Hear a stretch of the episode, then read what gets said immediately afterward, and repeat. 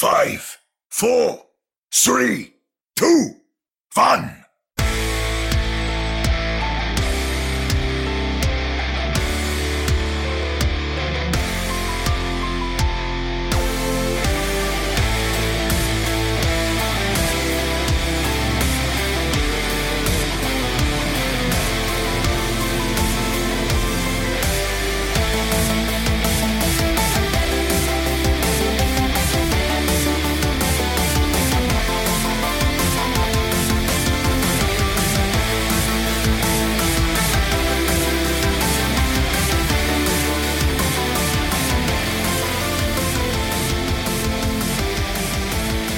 Welcome to another episode of the Ready Set Pwn podcast. This is Chris at Lightforce, the regular guy coming to you through your headphones or your uh, loudspeaker. I, mean, I hope there's people who actually listen to us, you know, in a open environment. But joining me, as he usually does, is Omni at Omni Strife on Twitter. How you doing there, Omni? I'm pretty good, Chris. How about yourself? Not too bad. We were just talking before we clicked the uh, record button that. Uh, we're well at least i'm fighting a, a bug and uh, one of the things that i have is a little one running around and I, I have come to realize that daycares are simply government sanctioned biological research facilities. My daughter gets the sniffles i come home and i get the plague. Yeah. Well, it happens sometimes. It's it's transitional season. I've also channeled my internal Canadian. Went did some snowshoeing yesterday uh, outside Cool, of cool. Vancouver. Actually, felt worse before I did it. Now I kind of feel like my uh, cold kind of went away on its on its own. Where, where'd you uh, go snowshoeing Uh, around Cypress. cypress Yep. Okay. Yeah i can't say i've been snowshoeing in cypress i've been up to, to mount seymour uh, and uh, ultimately did enjoy myself i haven't been there for a long time uh, speaking of snowshoeing you know we're going to talk a little bit about the vancouver titans a little bit later but that'd be a purely canadian experience for the titans wouldn't it be Uh, yes, I'm sure they'll uh, find it quite fascinating, as I did uh, find it myself when I uh, first did it about a year ago. It's it's the true canadian experience uh, save for the fact that you, you know you didn't have a canoe that you carried on your head to portage across the uh, the mountain valleys and what have you. But uh, on this episode, to get back on track, because no one ever tunes in, they'll hear talk about uh, hear us talk about snowshoeing. No. Uh, oh no. Okay. yeah. Now coming to you next time is Ready Set Pwn Snowshoeing Podcast. Uh, we're going to talk a little bit about the fact that we now know what the Vancouver Titans giant uh, jerseys are going to look like. Man, I'm going to mix up all the Vancouver franchises at some point. Uh, beyond that, we haven't had a whole lot to, uh, from the Titans. The uh, Twitter account is somewhat alive. Um, we'll talk a little bit more about that. We've got some thoughts on what might be going on in the world of the Titans, and then we're going to jump into uh, everything else that is Overwatch related. We've got a few things to talk about. So, uh, without any further ado, let's get to our regular segment, the payload. Moving the payload. Join me. So, Omni, you're the uh, the design guy. You know, you did uh, the brand review for all the expansion franchises. So I would imagine when the Vancouver Titans jersey was released, this was something that uh, you were uh, quite hyped for. Mm-hmm. It's What are your- interesting because I was expecting to see that, like the other teams uh, revealed their jersey officially on the Overwatch League uh, website, where they do uh, the ni- 2019 team previews, and there you see that like four uh, mock-up jerseys of uh, Crusher and the 99 number, Mhm. and it just came out of nowhere on their Twitter with that uh, fancy 3D simulation, abs and pecs and all, and I like how it looks. Uh, both versions, Mm, yeah. You know, and it's funny uh, you mentioned it sort of just came out of random on Twitter. So uh, a uh, you know a listener of ours, uh, uh, the Kate Loomer, she uh, tweeted at Harsha saying, "Hey, you know, when are we going to hear see your Jews, jerseys?" He responded, "Soon." Mhm. TM, like apparently soon's trademarked, and no word of a lie. I think it was within like an hour or two. The Vancouver Titans go and tweet out. You're right that sort of the 3D visual of the home and uh, away jersey, which I quite frankly like the home over the away myself. But um, it is different. This isn't the way other teams Yeah. have gone and and released the information. It's being released through the Overwatch League website. It's being released as part of the the team reviews, which there isn't one yet for the Vancouver uh, Vancouver Titans, which I'm you know, also somewhat surprised by. But beyond the the jersey itself, nothing much more came out of that uh, that Twitter account in the last uh, two weeks. Right. I think uh, with our uh, team, at least how it has been going so far, we can just uh, expect the unexpected, as Hanzo usually says. the um, we were talking again before we click the record button about this too, but many of the other teams uh, already have their players over uh, in North America. Uh, most right. being down in Los Angeles, not all. Like, let's make it very clear. Um, you know, some of the some of the teams are still elsewhere. Mm-hmm. But uh, the Vancouver Titans, to the best of your ability, where do you believe the Titans currently are? Uh, from spying on their accounts in Twitch, it is, it looks like all of them are still in Korea. We had a proper confirmation when we saw them sitting and cheering on uh, the current iteration of Runaway competing in the finals. But uh, yeah, uh, watching Twilight, Haksal, uh, Bumper, they're all still streaming from Korea on Korean servers, Korean times. Apparently, they're all still there. Which again, I mean, it doesn't mean anything that they are. It does seem somewhat odd, in my opinion, that they're not already here. Um, if they are scrimming, uh, that is completely off book, and it must be happening, you know, in Korea. And I would assume against um, another, you know, Korean team, it would make sense that they would be on a on same servers. Mm-hmm. Uh, you alluded to the fact that they were cheering on uh, Runaway 2.0. I don't know what we would call new Runaway, considering we have old Runaway, but uh, it it's again odd in my mind. Now we talked about this through Twitter and in previous episodes that there's a lot that goes into bringing these these players over to North America, and the big component to that is the work visa. Ultimately, they need a visa to perform their job in the United States. And we've already seen a couple of players uh, within Overwatch League uh, have their visas held up. So they haven't been able to join the rest of their team in LA. We know nothing about the Titans. Again, we're simply spitballing here. Maybe it's all part of the master plan and everything is okay is it possible that this is visa related? Like, is it possible that it's organizational? Is it possible that, you know, we're simply barking up the wrong tree for the sake of barking because we don't know what to talk about? Definitely the last one for sure. But I assume that it's probably not visa related, seeing as how Runaway itself, uh, I mean, the Titans are a unit and it's not like looking at well bringing an example with uh, effect who had problems uh, from the dallas fuel. It's like they have one player who comes from korea and well they have a lot of players coming from all over the place while runaway or the current iteration of uh, titans they all uh, come as a unit from uh, korea.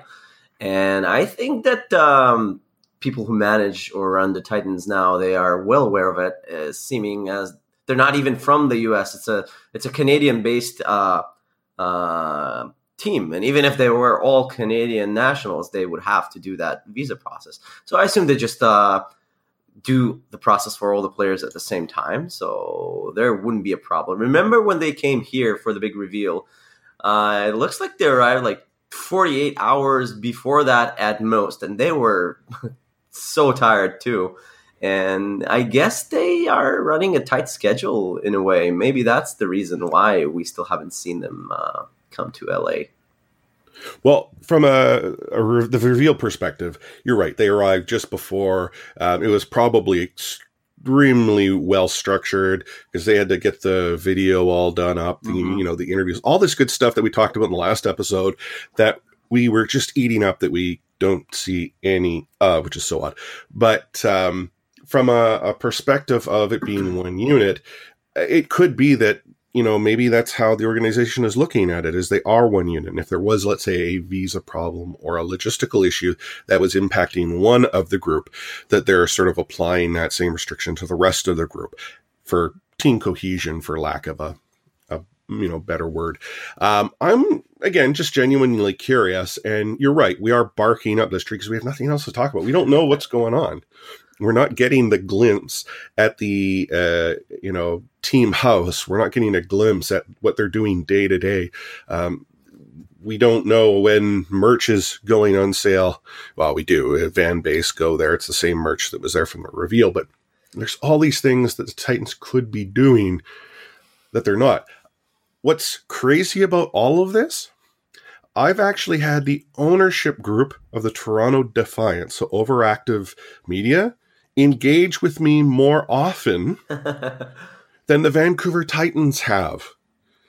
Yeah, like, it, would, it, it would have been so much easier if everybody else was not getting anything, but everybody's getting all these nice videos and bits of information all the time. That's what makes it even more frustrating to me. Yeah, and I think that's all it is. We just want something, anything. Heck, if they were to just have a tweet a day, which was "Hello," that would be better than the very inconsistent lack of, you know, what seems to be of any plan social program they're they're running right now. But anyhow, we we beat this up every episode, and ultimately, um, I think we've beat it up enough here. So, without any further Vancouver Titans news to discuss, let's take a quick break and jump into the fray.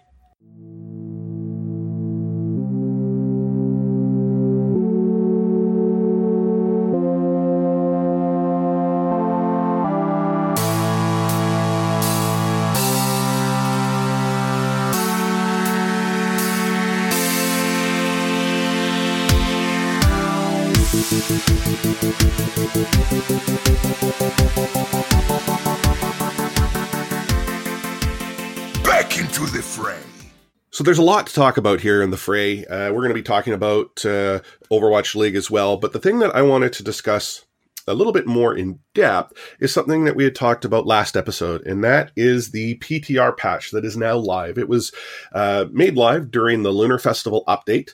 And uh, just to recap what that patch entailed, it was actually three very specific things. One, uh, D.Va's Defense Matrix has now a two second cooldown on use instead of one second. So that means you pop it. When you let that button go, whether you've exhausted the shield or not, you have to wait two seconds before you can actually reuse it. Uh, armor provided by Brigitte's ults now only going to last no longer than 30 seconds, and on that 30 second mark, it starts to fade away. And then Reaper, which personally is the biggest one, uh, his life steal uh, um, uh, effect has been buffed from 50% from where it was previously 30% of damage. So when Reaper, you know, deals 10 damage, he gains 5 health back. And being that I'm a Rein main, you don't understand how many times I've become intimate with Reaper and had difficulty dealing with him. Yeah. Well, you're obviously Correct. It looks like even if they label this patch the anti goats uh, patch, it would not have been more obvious as to what they're trying to achieve here. It, you know, and it is, you know, the patch that we're going to see in stage one for Overwatch League is already confirmed by by Nate Nanzer. Um, you know, ultimately, we were talking about this in in Discord and for those of you who aren't a member of the Ready Set Pwn Discord, I encourage you to join us. It's bit.ly slash RSP Discord, bit.ly slash RSP Discord. And we were chatting about how it doesn't immediately change goats per se. There are ways to work around. Um, from a CC perspective, you're still able to control the impact of Reaper either on your backline with your support or your front line with the the tanks that you might be using. Um, I think the the biggest change is the use of Brigitte and her alt, um, and the fact that you know the armor fade now occurs. Uh, D.Va won't necessarily be eating, but I mean, you just you know, if let's say D.Va is no longer the practical, uh, you know, play for you, there's a Zarya that can fill the need if need, you know, like there's there are options. Mm-hmm. Mm-hmm. Um, I just feel that Overwatch has reached this point where they're starting to patch for competitive play, and you know, primarily league. And what we're seeing though is down in the uh, gutter where I play, this patch has a much different impact. Like, you know, I I have no problem being a tank main. I'm the guy in in QP that's last to pick because again, I want to, you know, be the team player, but often you know, it's going to be a tank that I take. And I'm having so much difficulty dealing with Reaper. Reaper in someone's hands who can actually play him. I can't kill him. We're short of pinning them. Right. Um, or having someone else come and either you know significantly heal me or support me, or we deal enough damage on the point. In his alt, it's like next to you know impossible if he if there's enough you know players around, he just heals himself. I guess I the question I have for you here is, you know, are we transitioning into a place where the competitive patch will be separate from the, you know, mediocre patch. And what I mean by that is you have your generic play where you have what you have available for quick play, maybe lower competitive ranks, or maybe no competitive. Let's just take competitive all in one area. And then you have a patch specific to competitive. So the way the heroes um, handle are different, like almost two universes, so to speak. Do you think we've reached that point, or will we ever reach that point? I think we will not reach that point, even though some pros are adamant about this. Uh, that this is the you know unavoidable truth that uh, Blizzard needs to face. That you cannot balance this game properly, uh, both for the casual crowds and for the elite uh, upper tier echelon that is the Overwatch League.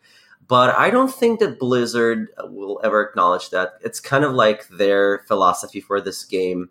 And they just offer this playground and they put it out there for the world to play around in. And obviously, pros who invest so much more time in that game and who are so mechanically gifted or you know well practiced they will find all the nook and crannies that you and i will never hope to find in a million years is what I'm trying to get to, especially with the assistance of the team analysts that they have and the coaches and everything uh, that goes around with it. But but as to this particular patch, uh, metas do not form in one day, and like we had dive or like we had the moth meta, as was labeled um, in the past, this will take time to adapt and see what actually works best. Because right now, the three and three um, meta is like that's what the players are most comfortable with. That's what they are playing best as a unit with.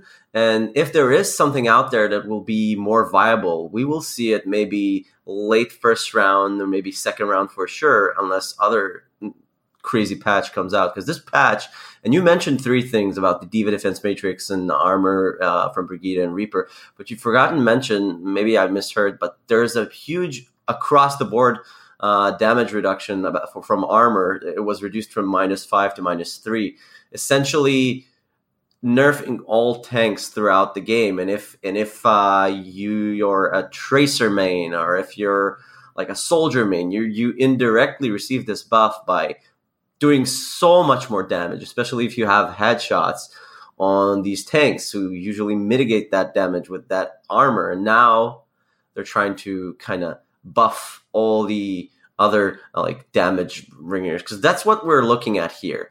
The pros, the audience, everybody wants to see DPS in play. Obviously, um, healers and tanks have their own set of plays, but it was very apparent once you don't have any DPS, it's kind of jarring to see your best talent like uh, your Fletas of the world, uh, your Carpes and whatnot playing Brigitte. Uh, and that's what Blizzard is trying to like uh, fix here because this is a game that was made to entertain people, whether you're playing it or watching it, and and I guess uh, the big uh, plea from both the pros and the audience is to kind of fix this issue. Maybe maybe three supports, three tanks was always the best option because nobody really wanted to play them before, and now that everybody realizes that, well, hey, if you kind of don't have the DPS is everywhere.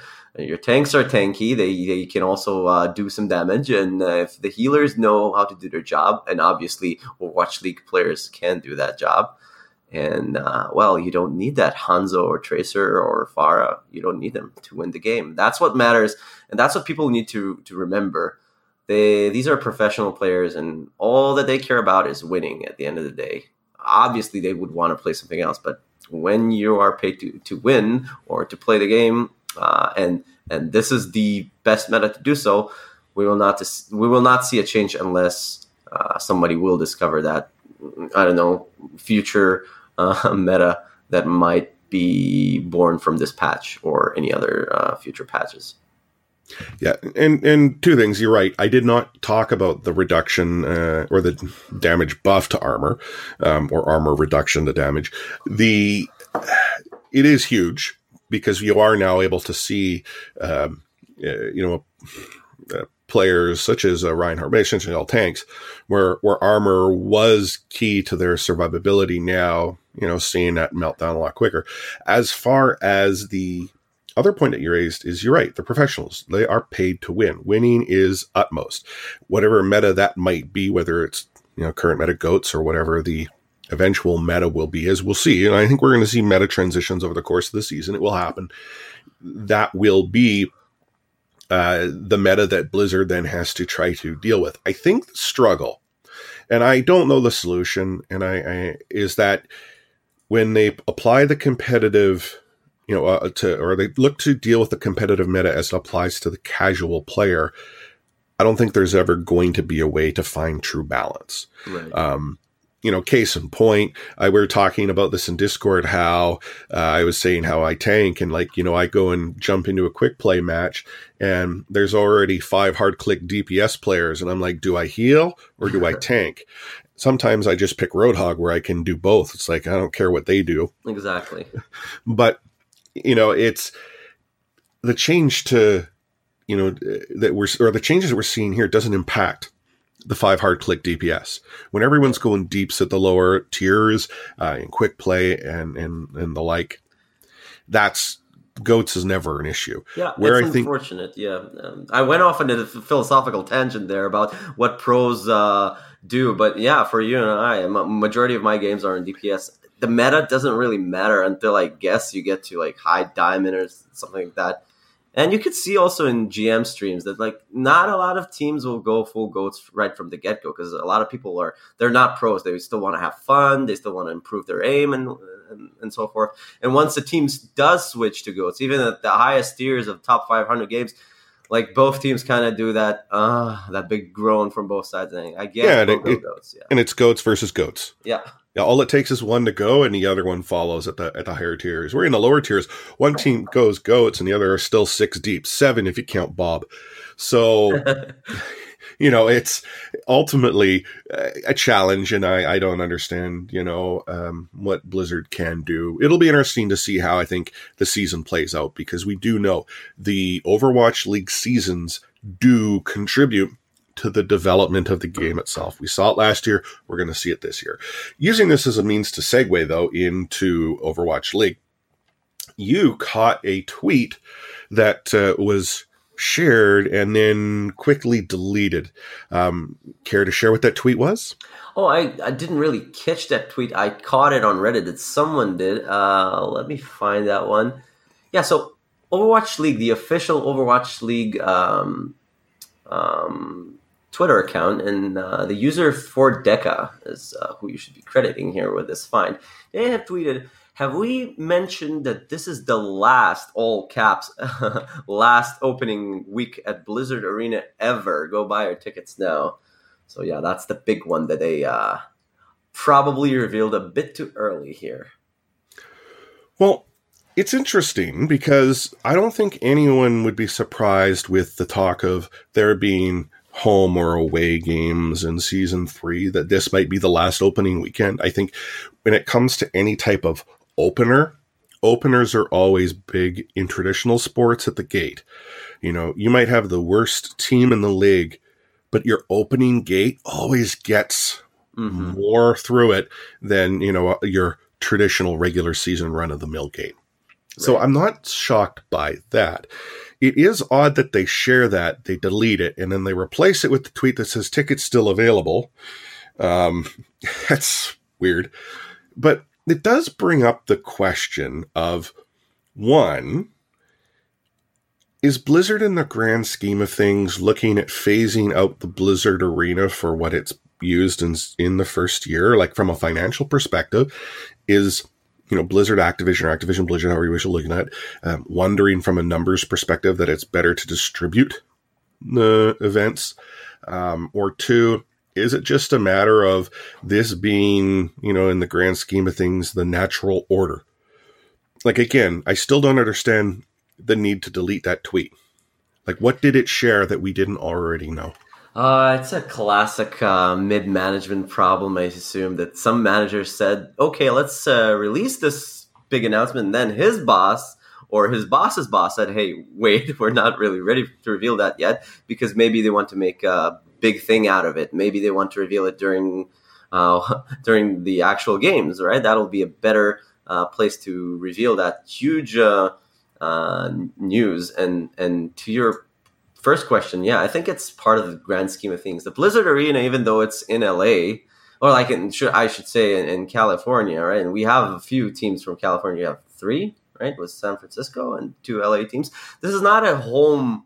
Uh, it's not a home arena for any one of those teams. Even though when we have the Battle of LA, it's really hyped up because it's it's there. It's it's local and it's fine. But even even in season two, we kind of have like a some games played uh, at LA, and these but are not- more officially home games. And and season three is when we expect to see all the teams to have some actual home games, right? So uh, yeah. I assume that there won't be really any reason to use the Blizzard Arena. Perhaps maybe they will use it for the All Stars or something like that. But but the proper Overwatch League games will, will have a home team officially, like in in traditional sports. Yeah, and you know to add an asterisk as well, even those road games in LA aren't actually at the Blizzard Arena. Yep. They're they're at an entirely you know different. Uh, oh, that's exactly that's so. what I meant to uh, point out there. Yeah. The third point about this has more to do with the fact that there are the conspiracy theorists, which, quite frankly, it's not that they're wrong. Let me who get are saying, hat.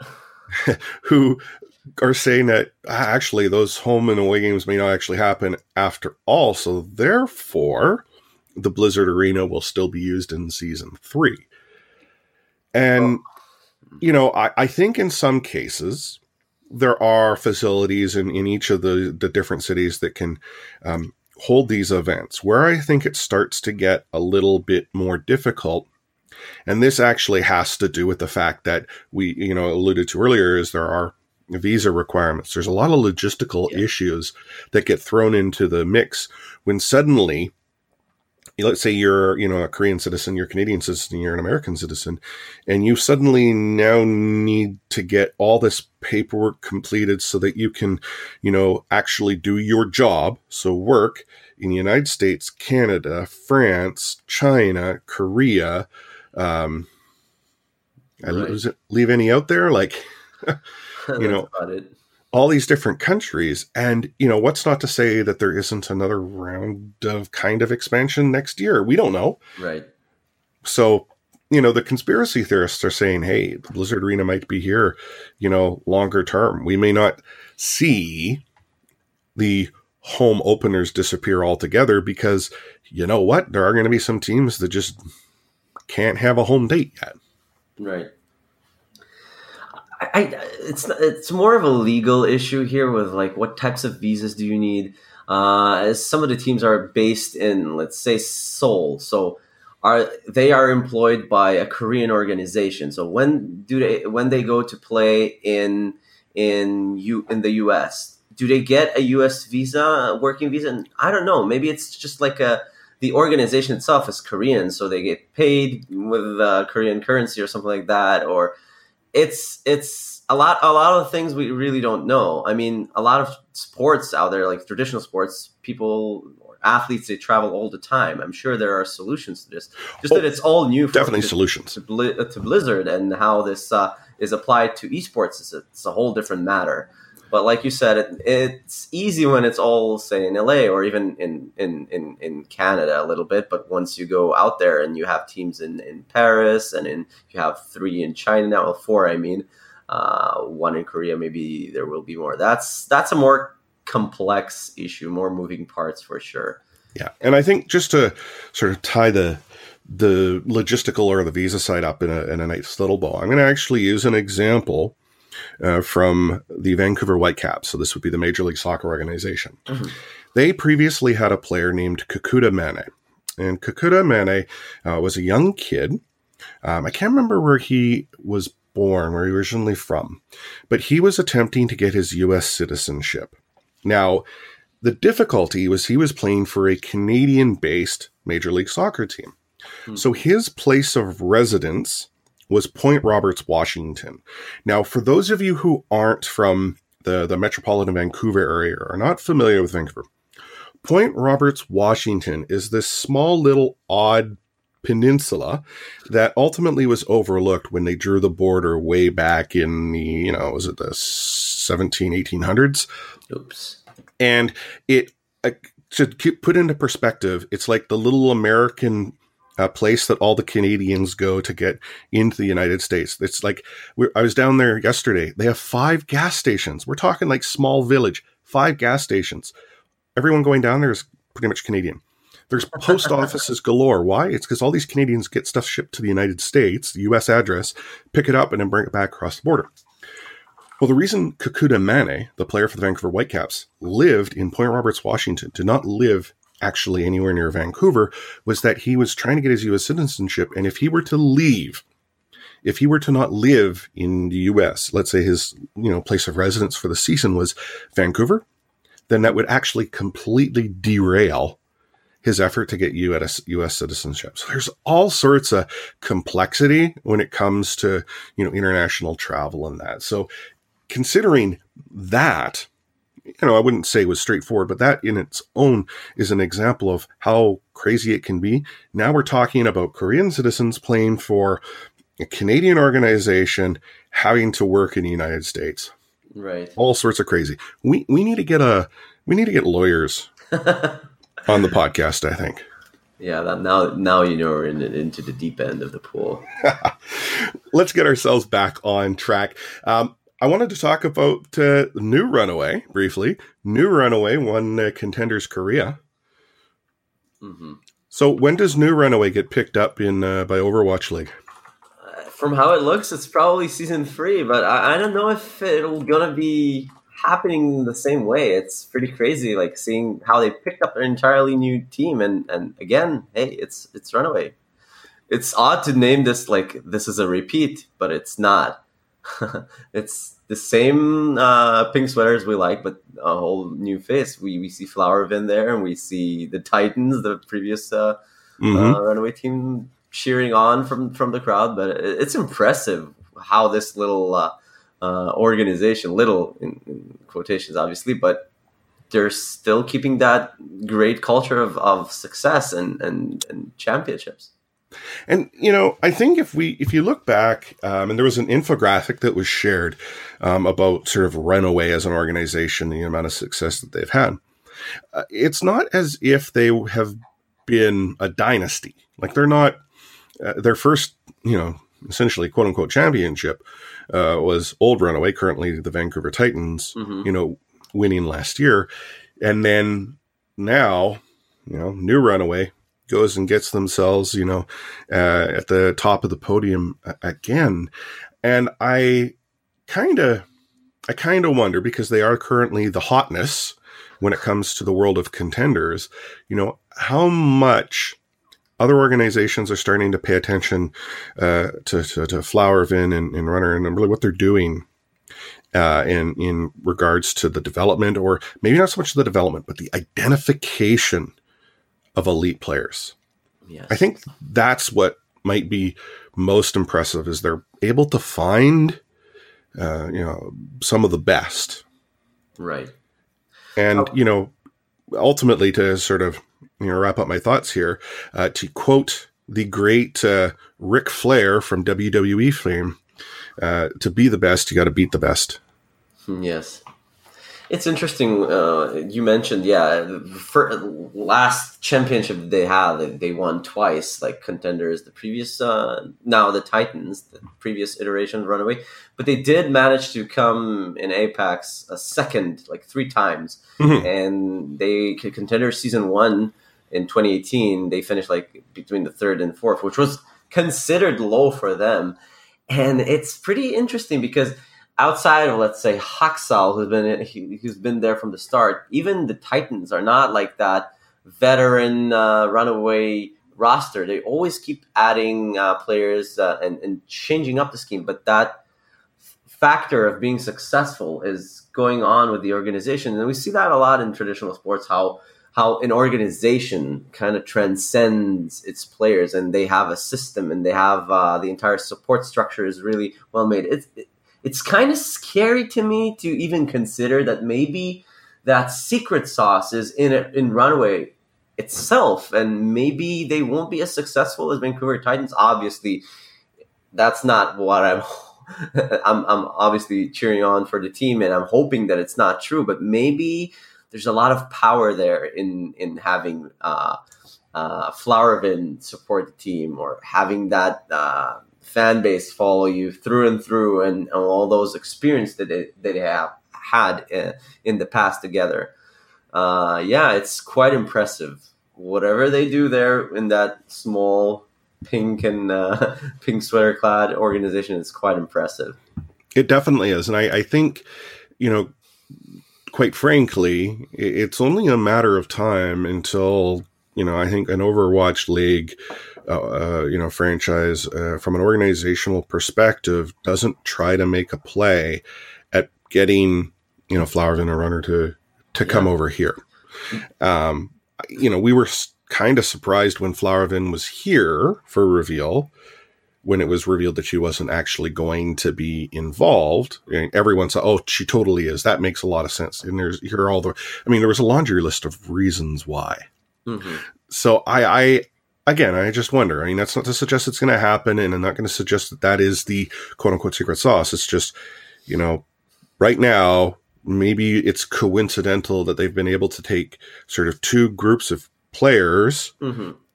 and and manufacture success. If it continues, there's no way others don't take notice.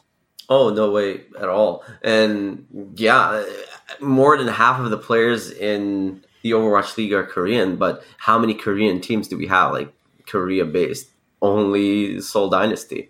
Mm-hmm. So if another Korean team is to form in season three, four, whatever, well, here's a great, great structure of people who know what they're doing and and and Flowervin with their insanely uh, great tr- track record. It's, it would be stupid not to look into that and to try and construct something out of there. Because essentially, uh, contenders is nice, but yeah, if you want to really make it as a team, as a manager, as a coach, as a scout, whatever, the greatest talent will always fluctuate towards the Overwatch League, and I and I can't see that remaining um, only in contenders all the time, time and time again. The one final thing that I actually wanted to touch on, um, and has absolutely nothing to do with Runaway. It has absolutely nothing to do with the Overwatch League per se. Uh, nothing to do with the Vancouver Titans. The price for Overwatch has been reduced. Like not sale priced. We're talking regular price. Now, one might suggest, well, Chris, this game has been out for how long? Um, it's about time that they drop the price, uh, and I, I, I wouldn't disagree. But just mm-hmm. to sort of give some some basic pricing here, and it varies based on the different regions. But like the standard edition's twenty five bucks, the legendary edition uh, is is fifty. Um, but we're talking about a game that was previously priced at the AAA level that has now come down. Mm-hmm. Now, I think from a perspective of value, for that price, you're getting a game that continues to have more and more content added to it that doesn't cost you anything more, you know, at it, well, at least at any point. I say that now and watch tomorrow Blizzard announces Overwatch 2 or some expansion pack.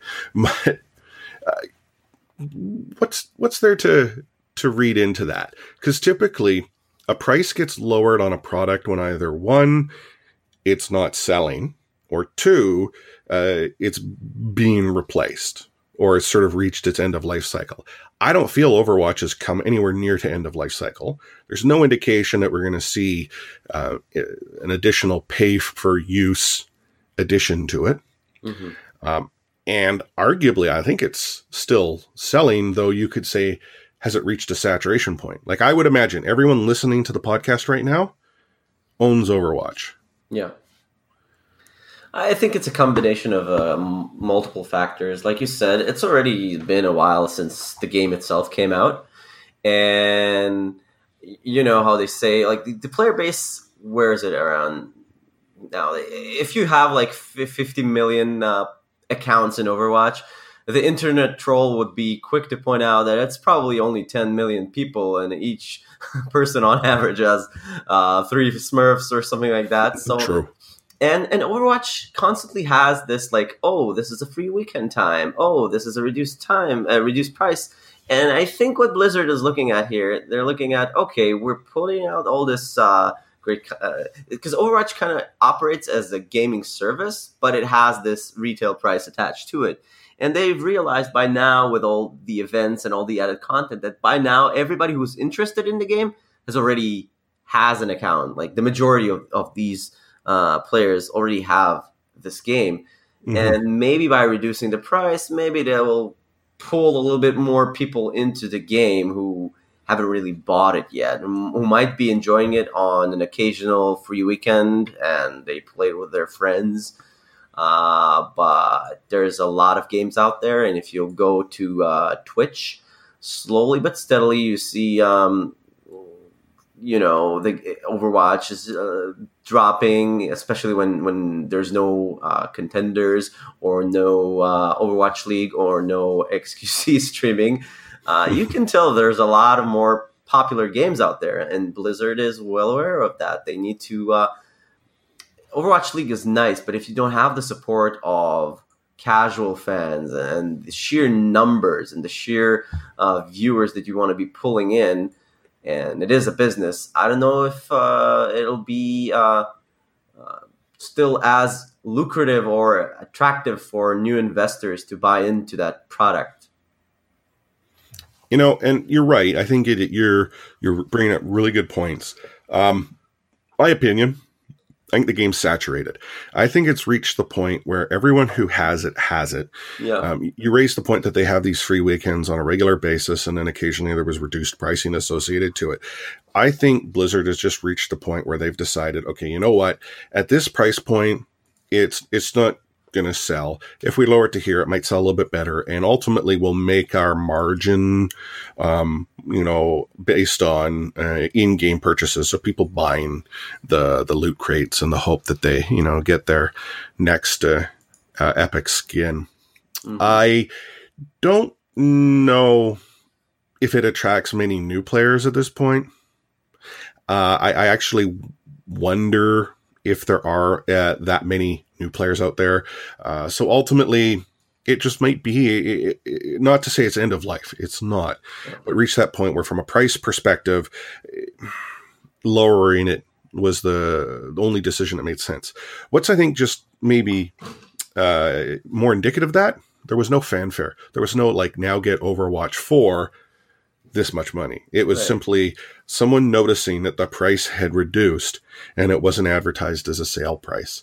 Um, so again, I would not be too worried. I don't think you're too worried. No one listening to this podcast is probably too worried. We love Overwatch as a game and we might hate Overwatch as a game sometimes too. Um, but we're all here passionate fans of the Overwatch League and hopefully the, the Vancouver Titans. Mm-hmm. Yeah, if they want to reinfuse, like bring in way more like buyers, they would have to bring out something big. It might be a big expansion. It might be maybe a single player mode, you know, a story. I think single player is it. Yeah, and they did mention that they were working on big features, social features. It might be like some of the rumors say a guild system built in place. One thing to say, I don't know how much the player base has grown, but I, I'm sure that a lot of people who still play it regularly are really invested and really love this game, despite all the jokes and how toxic it is and how oh nobody's getting on the payload. People still return to this game day by day by day, and, and Overwatch is an amazing game. It's so good, in fact, that when you have like five bad games and you have just one incredible game, it's so good. And people are so invested, whether it's the lore, whether it's the esports uh, side of things it's a community now, and, it's an amazing thing that they have with Overwatch. They just, I guess, they're trying to bring in more sort of the new blood into the game.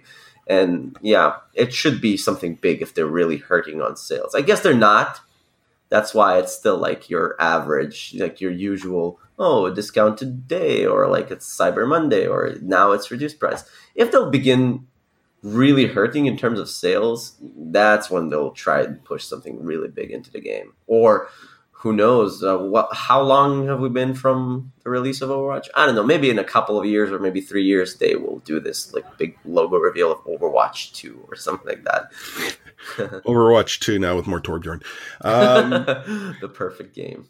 And I, you know what, you, you raised a good point. Like, how many times have we just been so frustrated to have that one great match and we're back? It's like, even to that point where you're like, I hate this game, find match button, click. Like, we, we are so invested that we just continue to come back.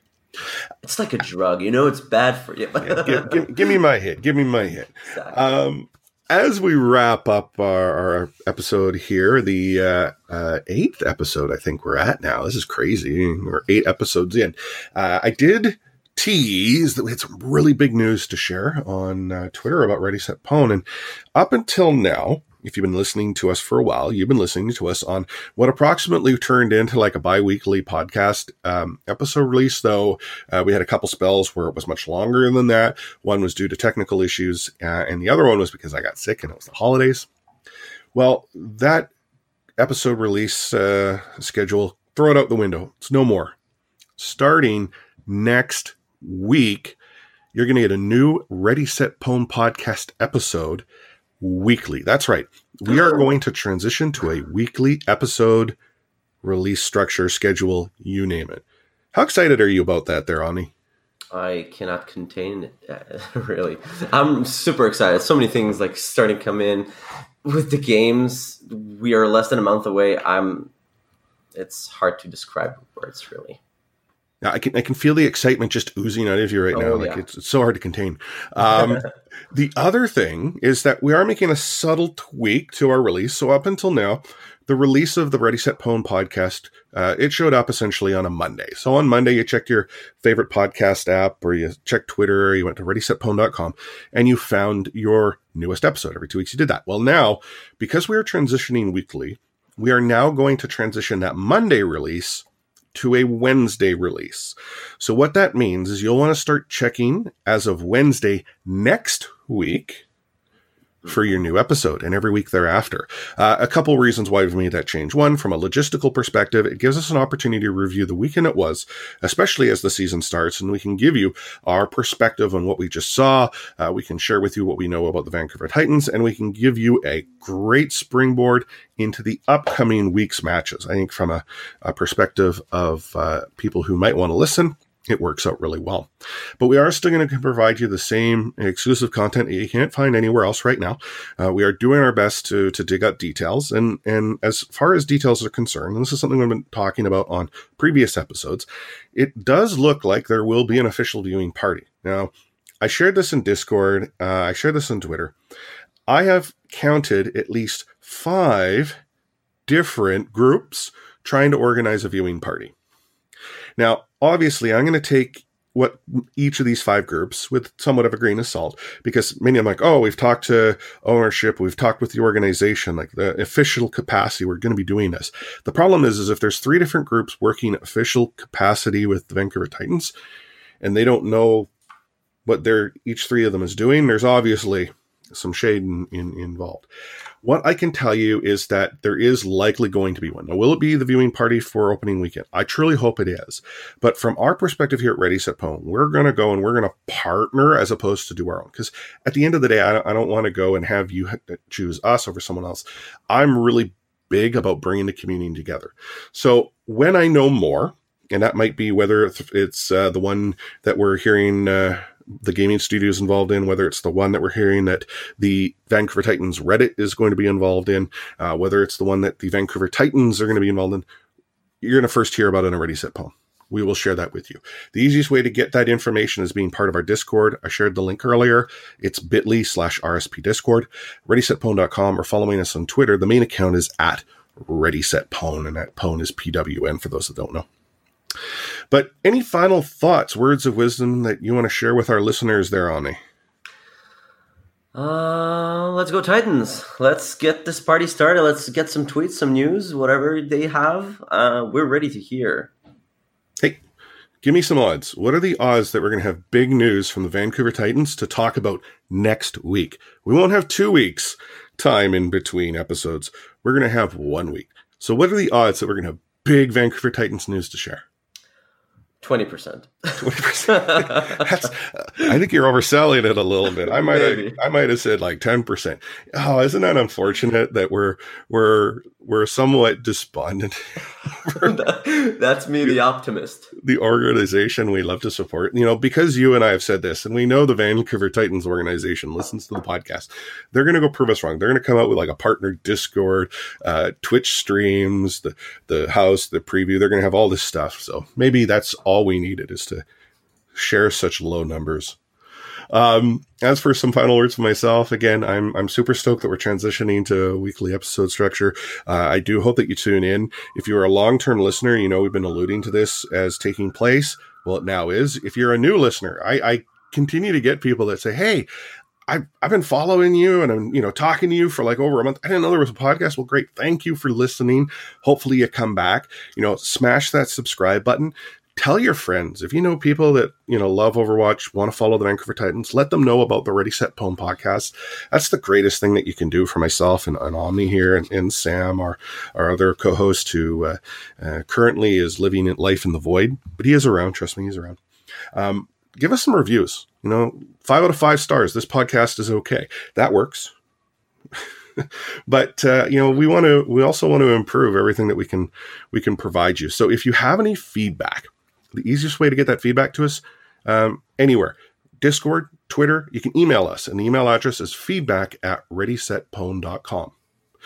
So, on behalf of Omni, at OmniStrafe on Twitter, myself, Chris, at Lightforce on Twitter, and all of us at Ready Set Pwn, I'm going to leave you with two words catchphrase.